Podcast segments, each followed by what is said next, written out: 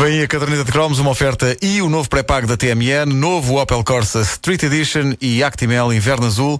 Veja como na página Facebook Actimel Portugal.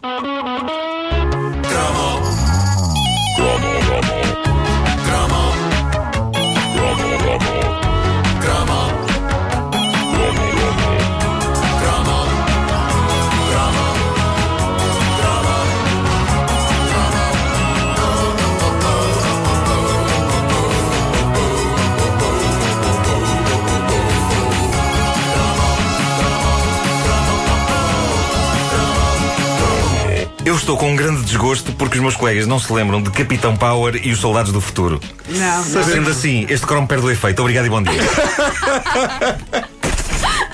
Não, não, estou a brincar.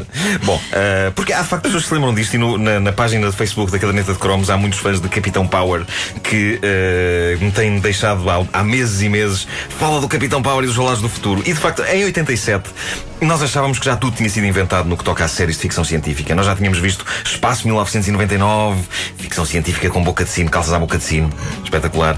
Caminho das Estrelas, Galáctica, Automan, As Aventuras de Buck Rogers no século 25.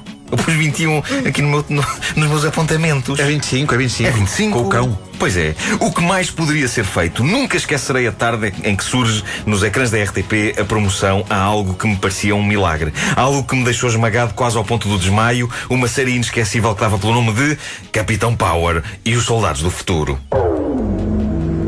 Power on. Captain Power and the soldiers of the future. Earth 2147. The legacy of the Metal Wars, when man fought machine and machines won. Captain Power and the soldiers of the future. Eu devo dizer-vos que o tempo se encarregou de fazer desaparecer da minha mente tudo quanto era a história ligada ao Capitão Power. Eu não faço a mínima ideia do que se passava ali. Sei que visualmente era das melhores coisas que eu tinha visto na minha jovem vida.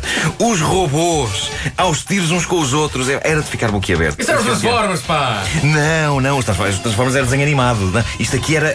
Ok, era desenho animado também, era- era com pessoas, mas os robôs pareciam reais. Ah!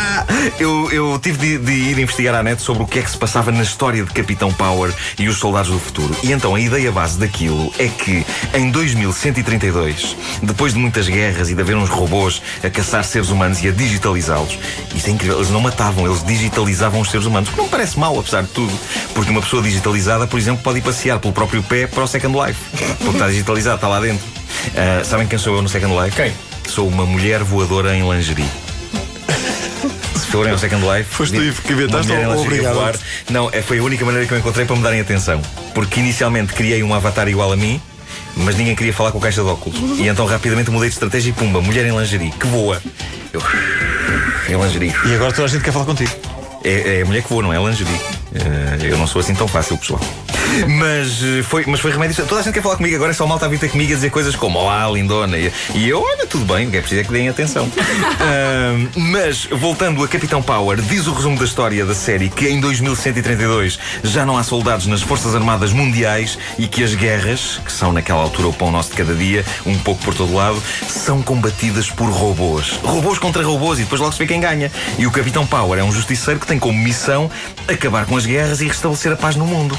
Epá, é assim, se as guerras, vejam lá se esta minha teoria não. Se as guerras nessa altura forem feitas por robôs contra robôs e se nenhum ser humano está metido ao barulho, é Pá, é da maneira que as guerras acabam, no fundo, por ser como pôr roupa a lavar na máquina. Desde que eles não estraguem nada. Claro, é deixar as maquinetas a dado o assunto, se fala mais nisso. É como pôr a roupa a lavar. Olha, mete aí o programa. Olha, mete, mete aí esse, esse programa. Não. Eu queria fazer aqui uma piada sobre máquinas de lavar, mas não me lembro nenhum programa. Programa de roupa, programa de roupa branca, calor 40. Isso, isso, isso. 40, pronto. Exato, exato, exato. Eu agora tenho uma máquina de secar. Melhor coisa, melhor compra que eu fiz em toda a minha vida. Sempre tornado a pingarão. Melhor compra que eu fiz em toda a minha A vida. roupa deve ficar ao ao sol. Melhor compra que fiz em toda a minha vida. Qual ao sol, pá? Eu seco a Melhor compra roupa toda da com secador de cabelo, pá. Uma, a pessoa que. quando- Admira-me como é que não secas no micro-ondas, não é? Já tentei. Só que depois aquilo fica com um sabor estranho. Fica, fica, que ele depois come a roupa. Bom, gelado. o Capitão Power só teve 22 episódios, era um bocadinho parecido demais com o Exterminador Implacável, que tinha sido feito uns 3 anos antes.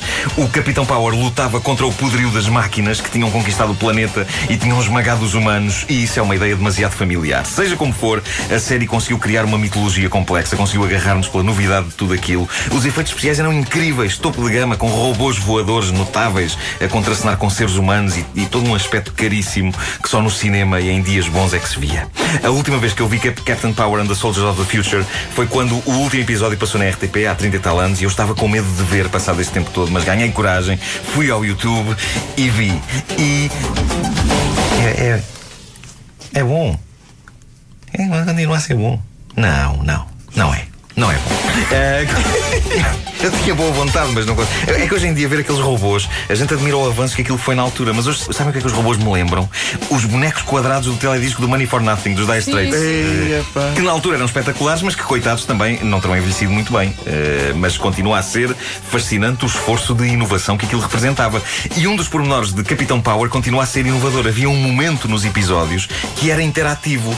Infelizmente, penso que não para o público português, onde as coisas chegavam fora de tempo, mas a verdade é que havia uma linha de brinquedos da Mattel que supostamente interagiam com a série quando ela dava na televisão. Senta à frente. Nomeadamente bonecos e uma pistola que se apontava contra o ecrã e com a qual se dava cabo de robôs e naves. O quê? É pá, é uma experiência gira e que podia perfeitamente voltar a ser posta em prática hoje em dia. Uma pessoa comprava numa loja de brinquedos, sei lá, uma mão eletrónica em plástico, ok? Chegava à casa e havia um momento da emissão em que uma pessoa podia dar uma chapada num cronista social.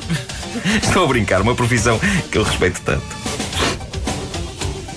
Ah, a série Capitão Power e os Soldados do Futuro acabou por ser cancelada por ser considerada demasiado esquizofrénica. Por um lado, tinha um título infantil para cativar a petizada e que afastava os adultos, por outro, era violenta e negra. E os pais começaram a ficar preocupados com os filhos quando perceberam que havia um programa de televisão que estimulava os pequenitos a pegarem armas e a dispará-las contra o ecrã da TV. Ah, tarde bem passada! Pum, pum, pum! Ah, papai, tão bom!